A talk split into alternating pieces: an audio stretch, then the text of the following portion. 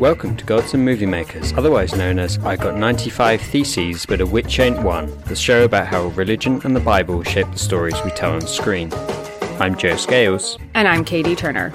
On this special holiday episode, it's spooky season. What do we fear and why do we fear it? We're unpicking scapegoating, paranoia, and subversive narratives. We are back for part two of our Halloween special talking about The Crucible. We just had so much to discuss that we decided to split the episode in two. If you haven't listened to our first part on The Crucible and McCarthyism, we suggest listening to that first and then coming back to this episode.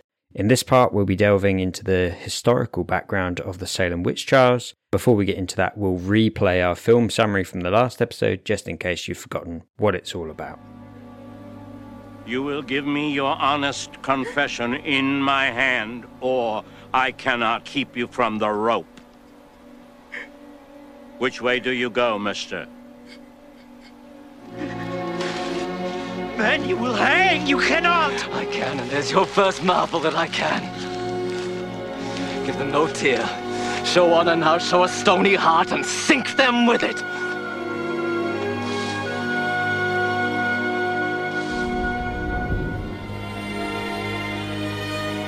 Weeps for these. Weeps for corruption. Take them. The Crucible is a 1996 film directed by Nicholas Hytner and adapted for screen by the playwright Arthur Miller. It has an all star cast, including Daniel Day Lewis as John Proctor, Joan Allen as his wife, and Winona Ryder as the chief accuser, Abigail Williams. Based on the Salem witch trials of 1692, but inspired by the Cold War and McCarthyism, the film follows a group of girls in Salem who falsely accuse innocent townsfolk of witchcraft after two girls mysteriously fall into some sort of trance like state. And they also are wanting to divert attention away from their own unseemly behavior, which we will discuss. The anti witch fervor gripping the town finally comes to an end after 19 people are hanged.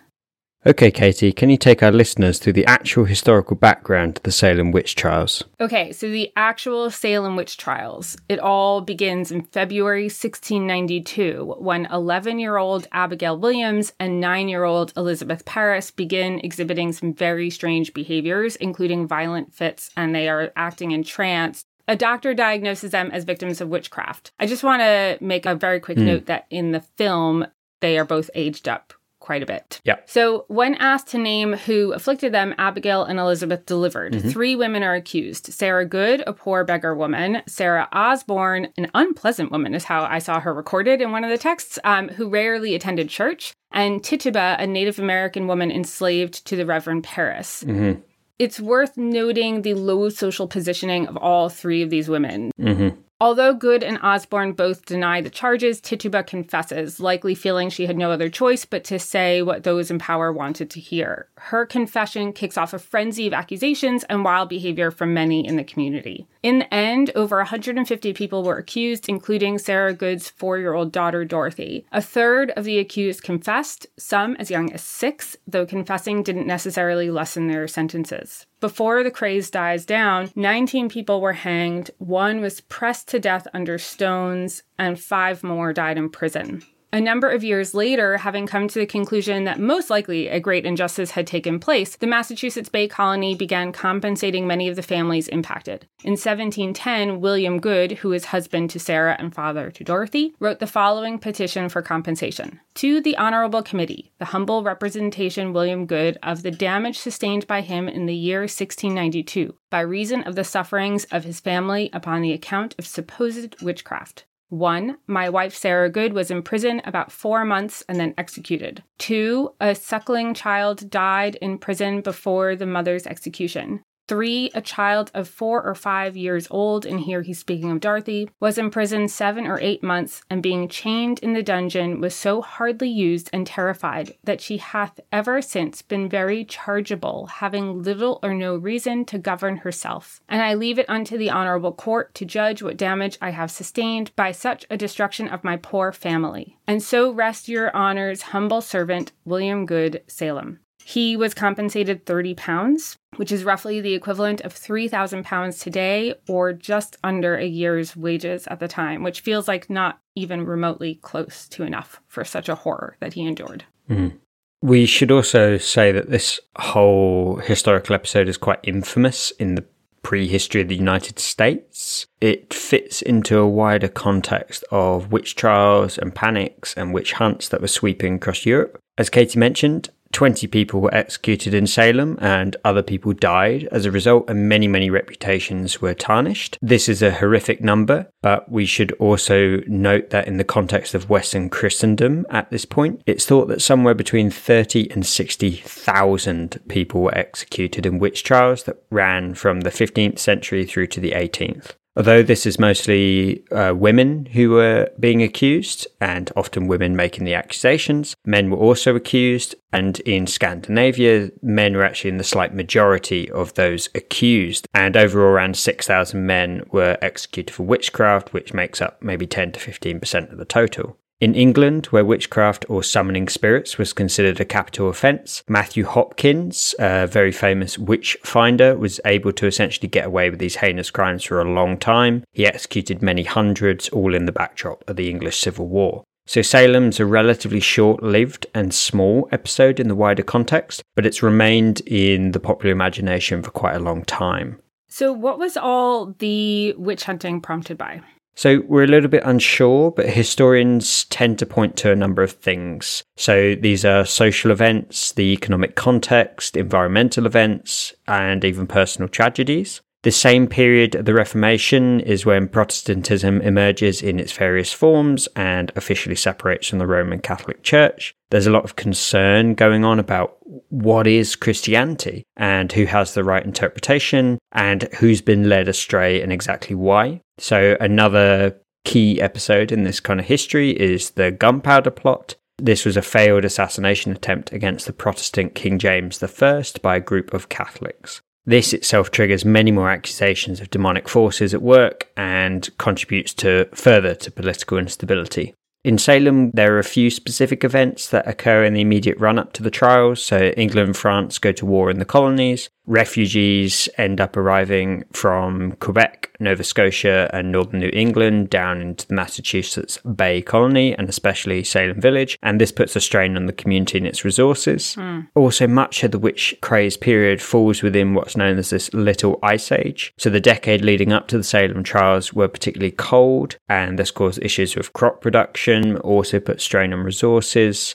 with such a big context, it's really important to say that we can't ever say that this happened for particular reasons. So, the right place, the right time, the right cultural context perhaps give rise to what happens. But we should also bear in mind the counterfactual. So, this didn't have to have happened. All the background factors could have been there, but we have to imagine that the outcome was different. We should leave open the possibility for personal choices and decisions and personalities to affect the outcome of these kind of events, and that the progression of history isn't a predetermined mm. narrative governed by certain factors. Absolutely.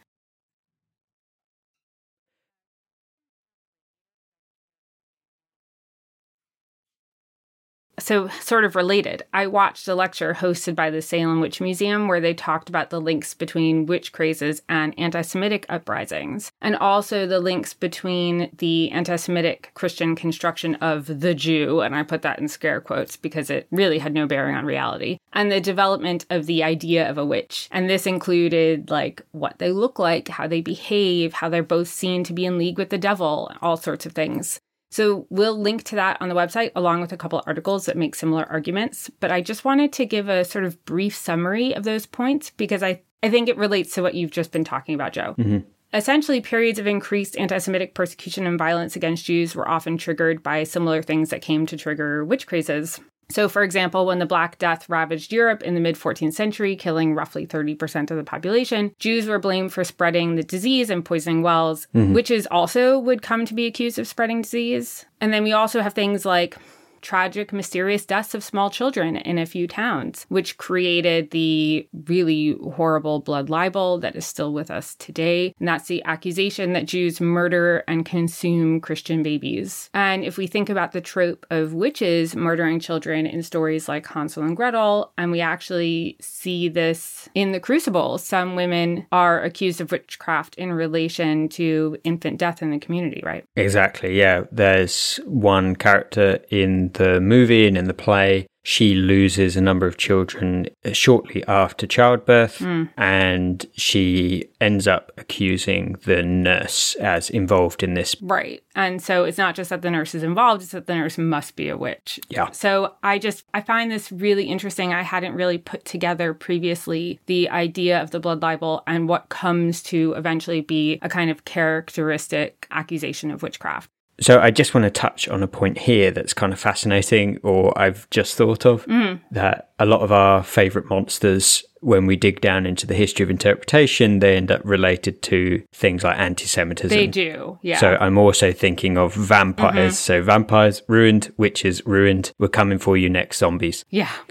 there's so much there's so much that we could talk about in the links between anti Semitism and all of this other stuff. But I, re- I really wanted to bring it up here because your comment about the fact that scapegoating doesn't necessarily flow from difficult events made me think of this argument. Anti Semitism isn't a foregone conclusion, just like witch crazes were not a foregone conclusion. People didn't have to blame all these terrible things on actual Jewish people. Even still, though, it does strike me as interesting that by the time witch hunting really kicks off in England, no Jewish communities remained there. They were expelled in 1290. And the same goes for France, where they were expelled in 1394. So perhaps part of the reason witches come to be blamed in so many places so widespread is because the previous scapegoat was no longer there to take the blame. Mm. Can we talk about the magic itself? Yeah.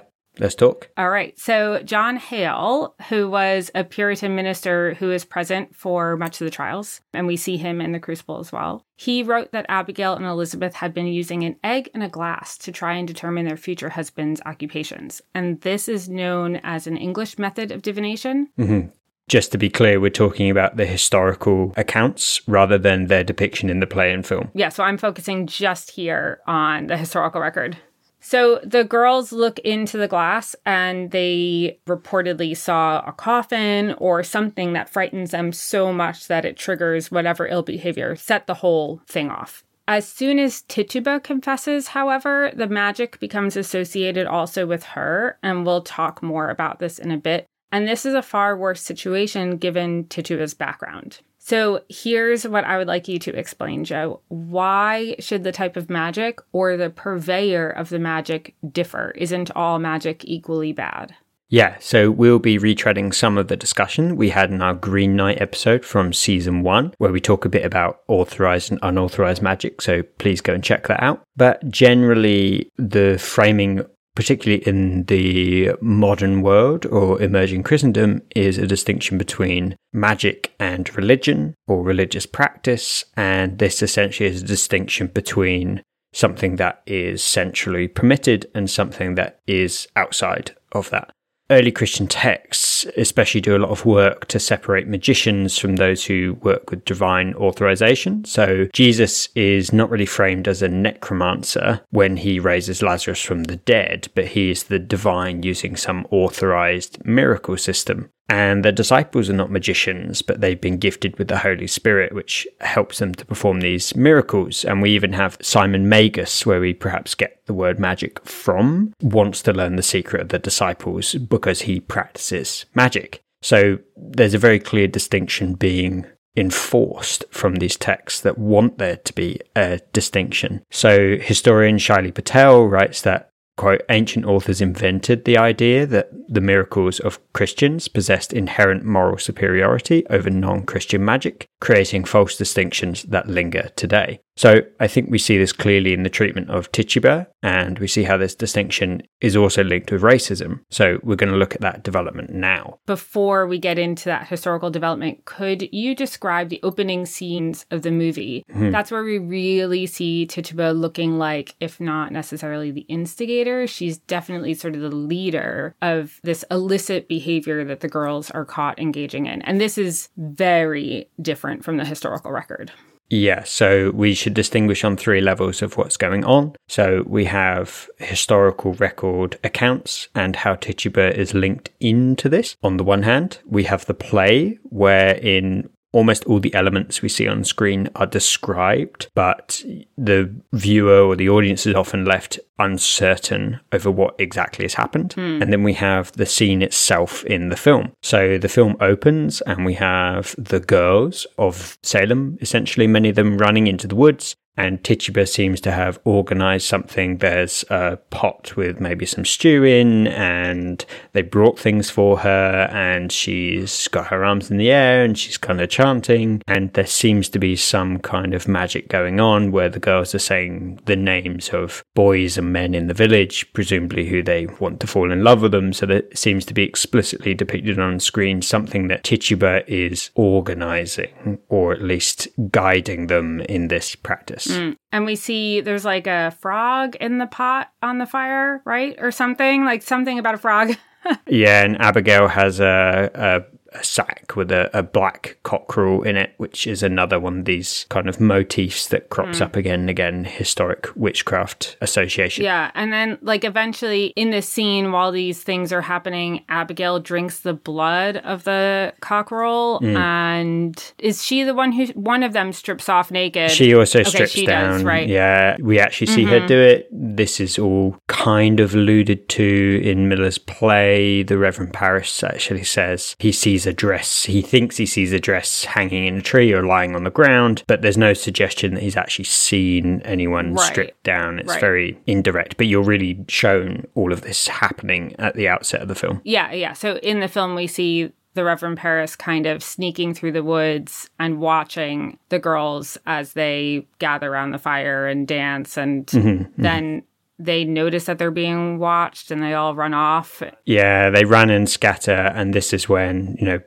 you can imagine Parris is going to do something to punish mm. them. And then this is when his daughter, Elizabeth, or Betty, as they refer to her, collapses and won't, won't wake up. And this is how the play opens that she's lying in her bed almost the Right. day after and won't won't wake. So we kind of get the idea that the reason these girls, these two girls, are in a kind of stupor is because of fear that they've already been caught. And that's a bit different from the perception we get in the historical record, where it's whatever magic they were doing that caused their fear. Mm-hmm. I like the idea of the play a bit better, I think, where you don't actually see any of this play out and mm-hmm. you only hear what people are saying after the fact, because I think that it puts the audience in a similar position to the villagers of not really knowing what's true or not. Whereas in the film, mm-hmm. because we see it all happen, we know the girls danced around the fire. We know that there was a frog or a toad like thrown into this witchy brew. We know that somebody mm-hmm. drank mm-hmm. blood. We know that somebody stripped off naked. Um, we know that Parris saw them. So Yeah, to an audience, this this looks suspicious at least, and then they they really hide it. yeah, yeah, yeah, Like there's more confirmation also, and so when people are arguing later on, we all we can reflect back and know what's true and not true in the arguments. Whereas Mm-hmm. in the play, because you haven't seen any of that happen, you don't really know. Yeah. Yeah, I like that you delivered the information secondhand. It's interesting that the, the play, perhaps by virtue of its four act structure, doesn't give a scene to this, but Right. Yeah. It's interesting that Miller made the choice to change that for the film. And I think maybe maybe he shouldn't have. Anyway. but talking of Miller's changes, Mm-hmm. Yeah, let's get back to things- Tituba. Yeah, So when we see Tituba and hear her, she's very clearly an Afro Caribbean woman. Mm-hmm. And the magic that we see depicted is intended to look like voodoo magic. But this is like Mm-hmm. a Western Hollywood conception of what voodoo magic is and has absolutely no bearing on actual voodoo. So the historical woman Tituba, who was enslaved to the Parris family, along with her husband. We don't actually. Yeah, we don't Yeah, see We him. don't see a husband anywhere. Yeah, there's no indication she's married in the play or the film, as far as I recall. The original documentation from the 17th century, Tituba is referred to as an Indian woman, which we really should understand to mean indigenous. Native Americans, indigenous people were also enslaved to European colonizers, particularly before the transatlantic slave trade reaches its peak. One 17th century document calls her Mr. Parris's Indian woman, and another calls her an Indian woman named Tituba. She's referenced in quite a number of places in this way. Uh, her name is inconsistently spelled, but what is consistent is this idea of her being Indian. She's accused of assisting Abigail and Elizabeth in their English divination. The first suggestion that we get that she was actually the one responsible for the magic comes centuries later from Charles Upham, hmm. who wrote a two volume book that Miller references when he is researching for his play. Upham suggests that the Salem witchcraft may have originated in Tituba's native materials. What those are or why he thinks this, we have no idea. So, a year later, the poet Henry Wadsworth Longfellow changes Tituba's race in his drama Giles Corey of the Salem Farms. Wadsworth writes that Tituba's father was, quote, all black and fierce. He was an Obi man and taught her magic. So here we have the first explicit reference to African based magic. Mm-hmm. So this depiction of her as half black and a purveyor of African magic is subsequently repeated by a number of other historians. And in 1897, philosopher and historian John Fiske embeds this misnomer further in his history of New France and New England. Fiske describes Tituba and her husband as, quote, two colored servants whom Parris had brought with him from the West Indies. Interesting servants there and not slaves. Anyway, the man was known as John Indian, the hag Tituba, who passed for his wife, was half Indian and half Negro. Their intelligence was of a low grade, but it sufficed to make them experts in palmistry, fortune telling, magic, second sight, and incantations. This is a deeply racist characterization that invents yet more details, including the idea that Tituba's marriage is fake. And maybe this is actually what contributes to the husband being dropped off entirely mm-hmm. from the depiction. Subsequent historians don't adopt Fiske's additions, but a number of creatives do, such as Marion Starkey, who wrote The Devil in Massachusetts, and then later Miller in The Crucible.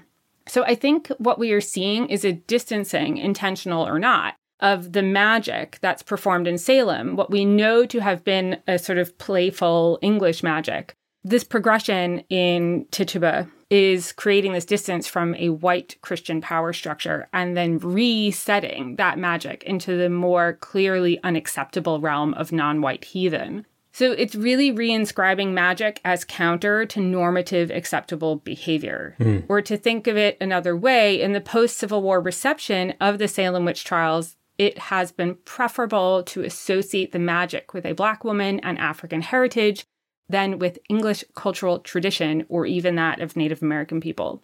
So I've drawn a lot of this background from a journal article entitled The Metamorphosis of Tituba by Chadwick Hansen. And Hansen says that although Arthur Miller has been a man of almost aggressive goodwill, and the last person one would suspect of being a racist, at least in any ordinary sense of the word, Miller makes Tituba's magic, as well as her race, blacker.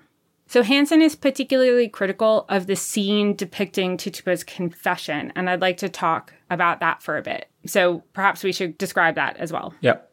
So in the film, we see quite a coercive practice of getting Tituba to confess, which includes beating and an increasing number of charges that are thrown at her. And one woman, Anne Putnam, who we kind of noted before as the woman who lost many children in childbirth or just shortly after giving birth, accuses Tituba of making Abigail drink her baby's blood, and Tituba eventually relents after some particularly forceful lashing and begins framing what she's saying based on the expectations of those torturing her. They repeatedly ask about the devil, so she acquiesces that she didn't want to do his bidding. They ask her to name other witches, and though she at first denies knowledge of any others, she eventually agrees that there are. And she's asked if Sarah Good is with the devil, so she says, yes, Sarah Good is with the devil. In the play, as Reverend Hale is questioning Tituba, Reverend Parris, the man who enslaves her, says, You will confess yourself, or I will take you out and whip you to your death. And Thomas Putnam, a wealthy landowner also present, followed this up with,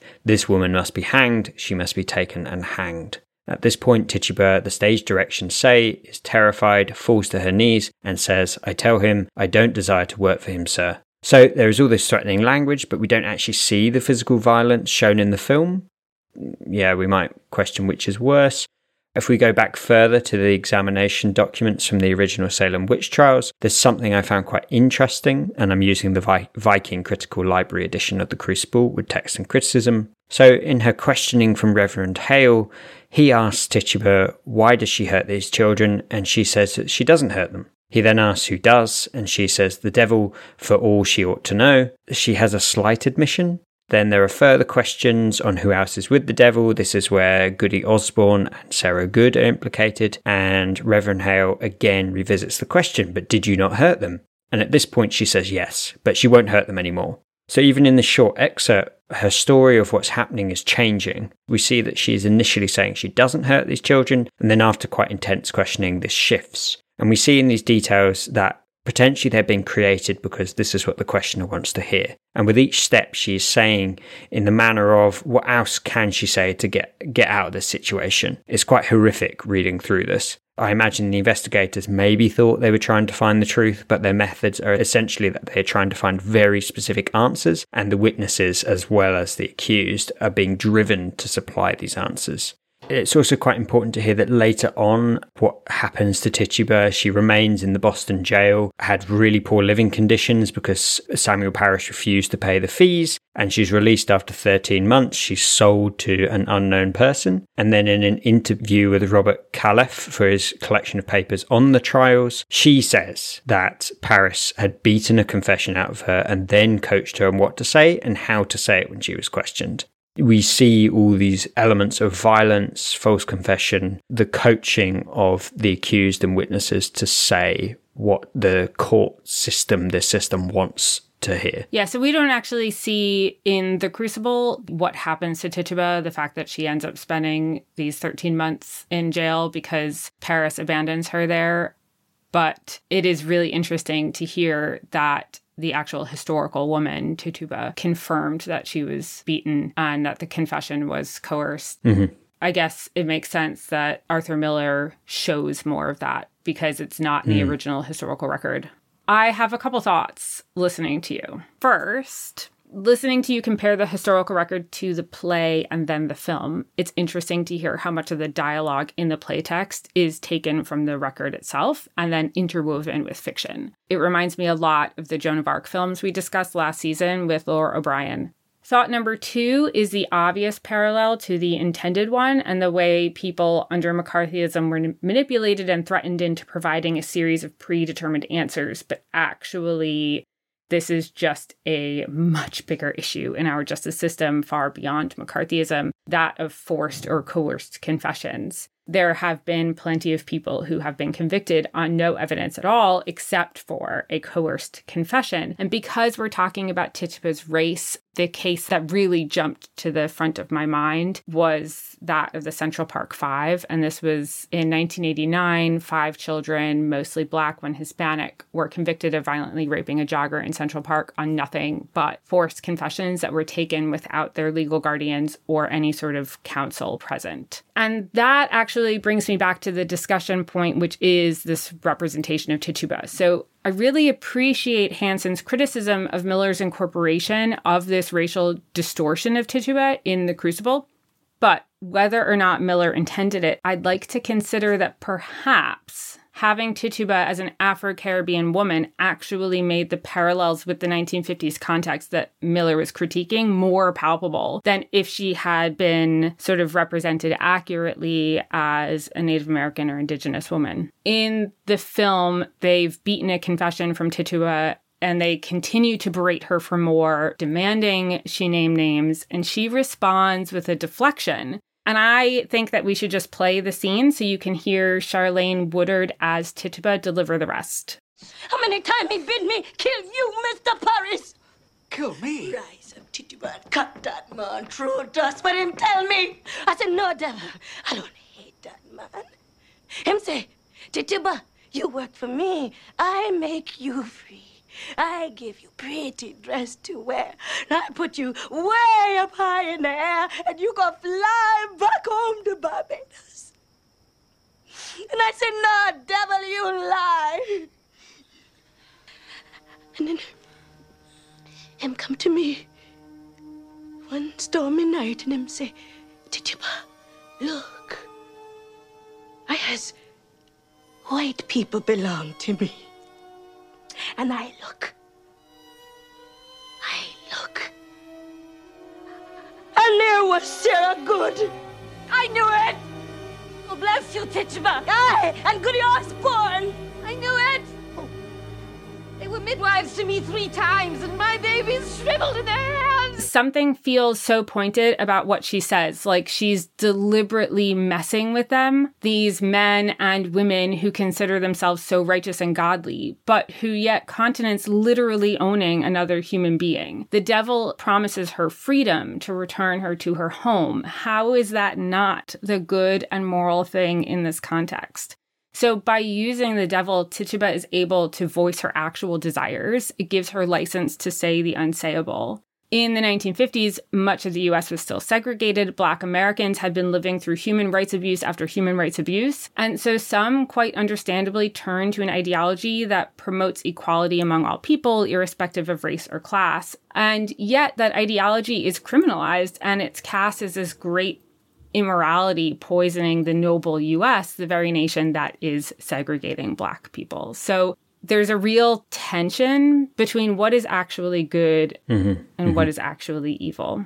This all fits into a context of a very particular kind of justice system in the Crucible. We should talk about what kind of evidence is admitted, and one of these pieces of evidence is Tituba's forced confession. But there are other kinds of evidence that also further this chilling depiction of a courtroom gone wrong. So, in one scene, we see Sarah Osborne. So, she's one of the first women named. She's convicted after a group of girls claim she is hurting them in court, somehow spectrally or non physically. Everyone can see that she isn't touching them. And even though she denies this, this is taken as evidence of her wrongdoing. Yeah, so this is spectral evidence, which definitely needs explaining and defining, but it's probably worth mentioning the broader legal context. The first English Witchcraft Act defining witchcraft and making it a crime punishable by death was passed in 1542. It's then repealed and then reissued a few times after that. The second time is in 1603 when the Act against conjuration, witchcraft, and dealing with evil and wicked spirits was passed under James I.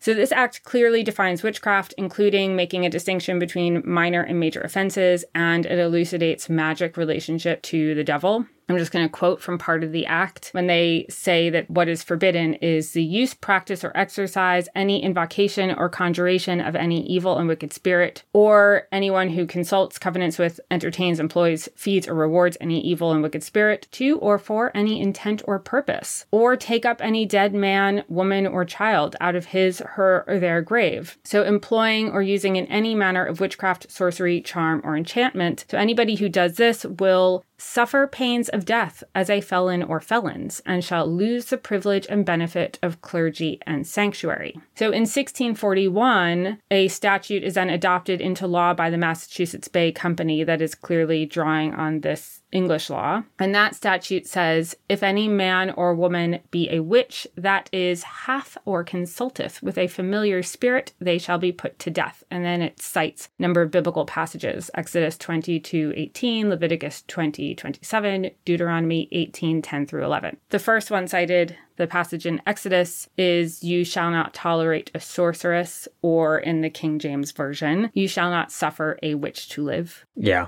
It's really important to say, and again, as we mentioned earlier, this all fits within a framework of authorized and unauthorized practices from the point of view of the authors of these texts. And we can pretty much say the same for worship of specific deities. So it's permissible and encouraged to worship the God of Israel, but not Baal or some other deity. So people were clearly doing these things in the world in which these biblical texts are written, and the authors of these texts that have been passed down to us were not happy about it. I think that only later this becomes a really clear binary between authorized and unauthorized. But at the point when these texts are being written, I'm not so sure it's a straightforward, forwardly binary in this sense. There's probably a whole lot of grey area. It's really helpful because I think it's really important that we remember the biblical context and the way that the Bible was employed in the justice system because the system is deeply Christian at this time. It's also important to note that there was no presumption of innocence in the way that we have in our justice systems today. And Judge Danforth, who is one of the characters in The Crucible, explains really well in a courtroom scene in the movie how and why there is no presumption of innocence. So, yeah, here's a clip. Consider now. In an ordinary crime, witnesses are called to prove guilt or innocence. But witchcraft is an invisible crime.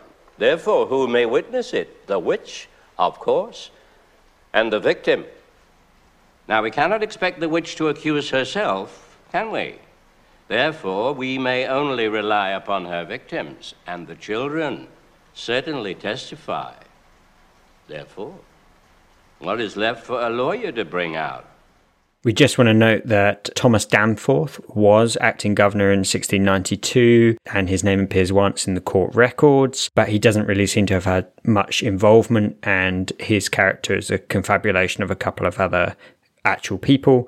And in fact, it's probably also really important to note that Danforth is described in a letter in October of 1692 as among a group of those several about the bay, men for understanding judgments and piety that do utterly condemn the said proceedings and do freely deliver their judgment. So unfairly, the historical Danforth was probably not happy about the proceedings. Yeah. But he's depicted as one of the chief orchestrators or at least enablers of what's going on. Yeah, in the Crucible, he's like super into them. So, Yeah. yeah, Yeah. important to recognize that difference between the historical figure himself and his depiction because it seems to be quite opposite. But thank you to the fictional Judge Danforth for explaining the lack of the presumption of innocence. So, guilt was instead presumed, and the court relied on three kinds of evidence to prove it. The first was confession, the second was testimony of two eyewitnesses to the act of witchcraft, and the third was spectral evidence. The Salem Witch Museum refers to uslegal.com to define spectral evidence, and it is there defined as, quote, witness testimony that the accused person's spirit or spectral shape appeared to him or her in a dream at the time the accused person's physical body was at another location. It was accepted in the courts during the Salem witch trials. The evidence was accepted on the basis that the devil and his minions were powerful enough to send their spirits or specters to pure religious people in order to lead them astray. And really interestingly, a New Hampshire Supreme Court case in 1982 references this a few times because one of the dissenting justices in that case compares evidence admitted in this 1982 case to the spectral evidence admitted at Salem. And he writes that spectral evidence was the quote, sort of proof against which there is no disproof, and that it was accepted in courts not as factual proof of the psychological condition of the accuser, but instead of the behavior of the accused. So, the provincial governor of the Massachusetts Bay Colony allows judges to hear spectral evidence, but it was not unique to Salem or to the colonies. It had been used during the Spanish Inquisition, it was used in witch trials in the UK. By the time we get to Salem, people are actually starting to push against it. There had been a witch trial a number of years earlier in Bury St. Edmunds in England in 1662, where there is concern voiced about the admission of spectral evidence. And it's again challenged in Salem, and it's eventually dropped halfway through the witch trials, after which the court turns almost exclusively to signed confessions. And we see that happen in the Crucible. Yeah, and it's important to say that there's a kind of a foundational system of understanding where this kind of evidence makes sense, and it's only really intelligible from a social, historical, and theological context in which these trials are conducted. So if you were in 1692 perhaps going to question the idea that spectral projection by witches was impossible, then you're undermining a whole lot of other beliefs that are associated with what witches can do. And we do see people questioning this, but you're not in a situation where, as the accused, you're in a position to question this, right? Mm-hmm. So we should think of this particular and quite obviously unjust method of introducing evidence to a courtroom as something that fits into quite a specific context. And we can appeal to real world phenomena like sleep paralysis that might offer some explanations for why people may have experienced something like spectral uh, projection or whatever this is, but we have to understand a larger framework of belief that permits this evidence and its explanation, particularly in a legal setting. Yeah, and this is something that Miller himself talks about that we really need to understand the context like the way people were thinking in the 17th century in order to understand the parallels that he is trying to build to McCarthyism. And unfortunately, a number of people didn't quite get that in the initial reception when the Crucible was first staged in 1953. Some criticized it as a flawed parable of McCarthyism. Elia Kazan had directed two of Miller's previous plays, including Death of a Salesman, but the two had fallen out over McCarthyism and Kazan's testimony before the HUAC in 1952 because Kazan cooperated. Miller refused to speak to him after that. And Elia Kazan's wife said that Arthur Miller had gotten the comparison with Salem incorrect because there were never any witches, but there were certainly communists a number of reviews that are actually collected in the aforementioned Viking Critical Library edition of The Crucible, edited by Gerald Weales, are included, and these often include the notion that while witchcraft was simply a paranoid phenomenon who was seeking victims who were entirely innocent of that which they were accused, there were real flesh and blood communists alive and active in the 1950s in the States. There are a number of these reviews included, but generally the theme touches upon this Miller over time responded to this criticism and his thoughts clearly developed as he wrote about this. But by the year 2000, he was able to fully state something that seems very apparent to historians of religion. Mm. So, this is from a Guardian and Observer online article on June 17, 2000. There are some really, really good explanations here. So, Miller reflects on equating this red hunt, as he calls it, but communist McCarthyist scare with the witch hunt. Miller says, quote, anyone standing up in the Salem of 1692 and denying that witches existed would have faced immediate arrest, the hardest interrogation, and possibly the rope. Every authority not only confirmed the existence of witches, but never questioned the necessity of executing them.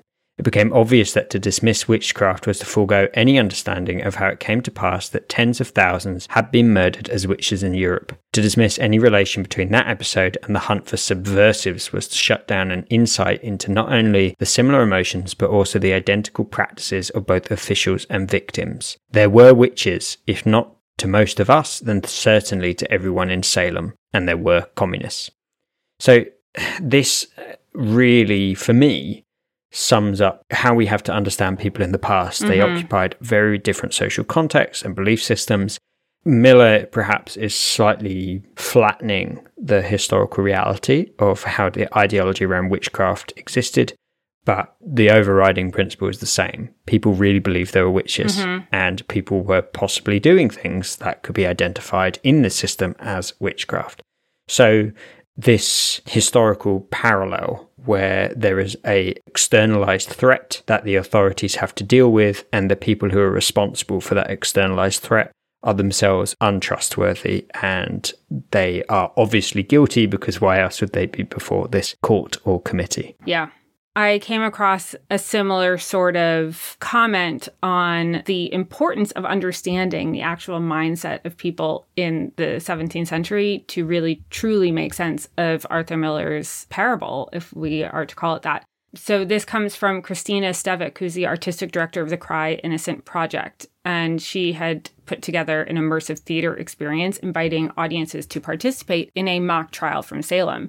And she says, What I would hope is that a person who has had 45 minutes to flirt with the 17th century English mindset would understand why a person might accuse somebody of witchcraft. And then she, she goes on to say that this is important so that we can learn from this period of history. If you dismiss it as, oh, that's just a whole bunch of superstitious people getting caught up in a nonsense, then you fail to see the really, really, really important parallels that Miller is so, I think, eloquently communicating mm-hmm. to us mm-hmm. through through the Crucible. Absolutely. I think that this is where the film has quite a good strength mm-hmm. because the film is very good at showing sometimes quite petty scores that are being settled with these Yep. accusations. So everyone has a reason to accuse someone else of witchcraft, and many, many people do for their own personal mm-hmm. benefit. Whatever there is, there is a reason for people to do this. And one thing I just want to touch on ever mm-hmm. so briefly Yep. is the depiction of the girls in Miller's play and in the film. Abigail Williams' phenomenal performance by Winona Ryder is absolutely vilified, has no redemption, but she is operating in a system, at least on stage and on screen, where she's playing a game of accusation, let's say, that that is completely rooted in the circumstances and ideologies of her time. And she's playing it better than everyone else because she is able to get away with getting what she wants out of the system, even though she is in one of the lowest hierarchical positions. She's been chucked out of a household as a maid. She is A woman. unwed. She's a young woman and she doesn't really seem to have the protection of a paternal household. So she's with her uncle who distrusts her at the very least. So this system is one, she's able to exploit it to her benefit mm-hmm. and ultimately gets away. And on the other hand, her, let's say, interaction with what might be identified as witchcraft is also a way of her expressing perhaps some agency in a system that utterly deprives her of most agency. Mm-hmm. So there is a sympathetic way you can view the girls in particular. You also see this in this great scene where Mary, who is the current maidservant of the Proctors, she's going to aid John Proctor and confess that she's made it all up. And essentially, the girls and Abigail turn on her, accuse her of witchery, and you see Mary flip back. She recognizes she has to join the group and the accusations to save herself. They are put in a position where they cannot have any alternative. They just have to almost ride the lightning to mm-hmm. survive. it's such an important thing to highlight. The idea that a system that is built to be very exclusionary can eventually be manipulated and used by those who are being excluded to condemn those who are doing the exclusion as well. Mm-hmm. And so I think the Crucible does a wonderful job of highlighting that. And also the way that opportunists can use paranoia to their own benefit. And I think that's best demonstrated in the character of Thomas Putnam, who uses the craze to accuse people that hold land holdings bordering his. And then he's able to scoop up their land Yeah. just one last comment on the depiction of the girls, and this is a slight criticism of Arthur Miller. Because Arthur Miller creates this narrative where Abigail and John Proctor had had some sort of affair, which we never see, but we do see it as a motivation for Abigail. Mm-hmm. She wants to accuse John Proctor's wife, effectively get rid of her so she can have mm-hmm. John Proctor to herself. I mean, obviously, this is completely invented. Arthur Miller seems to be drawing from his own experiences of marital infidelity.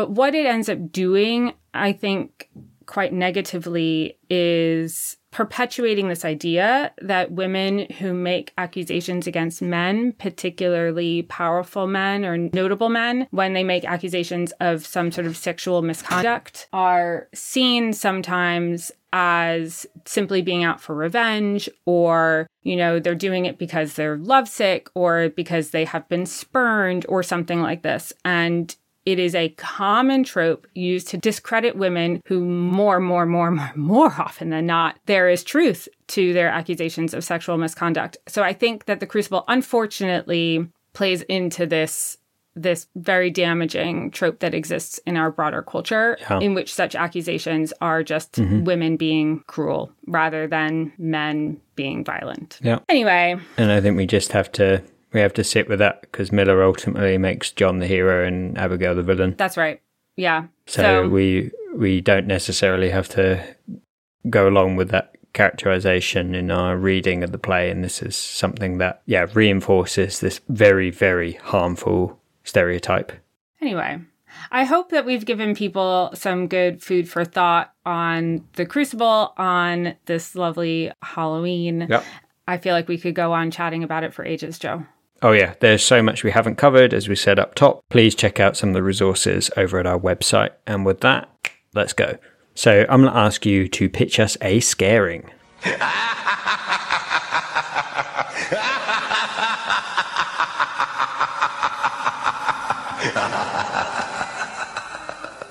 In our great tradition of pairing things that are not accessible for all, um, Oh, sorry. I am going to, well, actually, I'll do two pairings. So, one pairing, I'm going to say that this is probably a little bit more accessible is watch the Crucible, drink a pumpkin ale, get into the autumny spirit, tap into New England. Hmm. It is becoming more accessible in the UK to find pumpkin ale hmm. and more widespread in the US as well. I have no idea about Norway, Joe. You'll have to hunt and let us know. But it's got like autumn taste Okay, okay. Taste of Fall. My other pairing is going to be a visit to Salem. Okay, yeah, yeah. This is something that I did on a school trip in eighth grade, I think it was. We went on a trip to Boston, and hmm. on the way, we stopped in Salem, Massachusetts, and they have a museum, the Salem Wax Museum. It is a hilariously small, quaint, and camp museum. They have dioramas, like life size dioramas, through a big room, each one depicting a different scene. A little light comes down onto the diorama of wax figures and then tells a little narrative, and then that light turns off, and then a light comes on in the next one, and you see the life size wax figures. And if anyone has seen, there's an episode of Gilmore Girls where they build a wax museum about the Gilmore Girls town of Stars Hollow, and it's exactly it's like somebody who wrote Gilmore Girls had been to Salem, visited mm-hmm. this museum, and then was like, how do we incorporate this into an episode? So it's just like that. It's a really adorable little town. Anyway, they really lean into fall and Halloween, as you could imagine that they would. Mm-hmm. Yeah, I will say it hasn't, I've been back to Salem since my school field trip. so hmm. the town is still cute and quaint and uh, loves Halloween. Yes, and perhaps maybe it's a good thing to also suggest attending official events rather than doing anything quite gauche like going to a graveyard where some of the victims might have been buried. Because this is also a thing oh, I think Oh, yeah. people do. I mean, I mean, maybe the Salem Wax Museum is kind of already doing that in the way that they've decided to depict everything, mm-hmm. but I'll leave that to you to decide on your visit. okay. Is this appropriate? yes. Okay. So, what do you pair? Oh, uh, so I'm taking seriously the seasonal pun and thinking about scaring. Okay. I think the 2015 film The Witch, directed by Robert Eggers, it was his directorial debut, is set in the same era. An outcast family goes into the woods. We'll probably discuss this again in the future, but it is a horror film. It is very horrific in places, definitely. So go in with that full knowledge, but this is a great scaring in a very similar theme. Just a brilliant film. So uh, I would recommend that. And I will report back about Norwegian activities and pumpkin beer. I'll look forward to hearing about that. All right, that's all from us on this Halloween special. Hope you have all had a very enjoyable spooky season. We'll catch you next time. That's our show today. Gods and Movie Makers is researched and produced by us, Joe Scales and Katie Turner, and supported by listeners like you. Our music is by Style the Kid. As always, you can follow us on our social platforms, but we'd recommend heading over to our website, godsandmoviemakers.com, where you can donate to us or subscribe for additional content. Thanks for listening.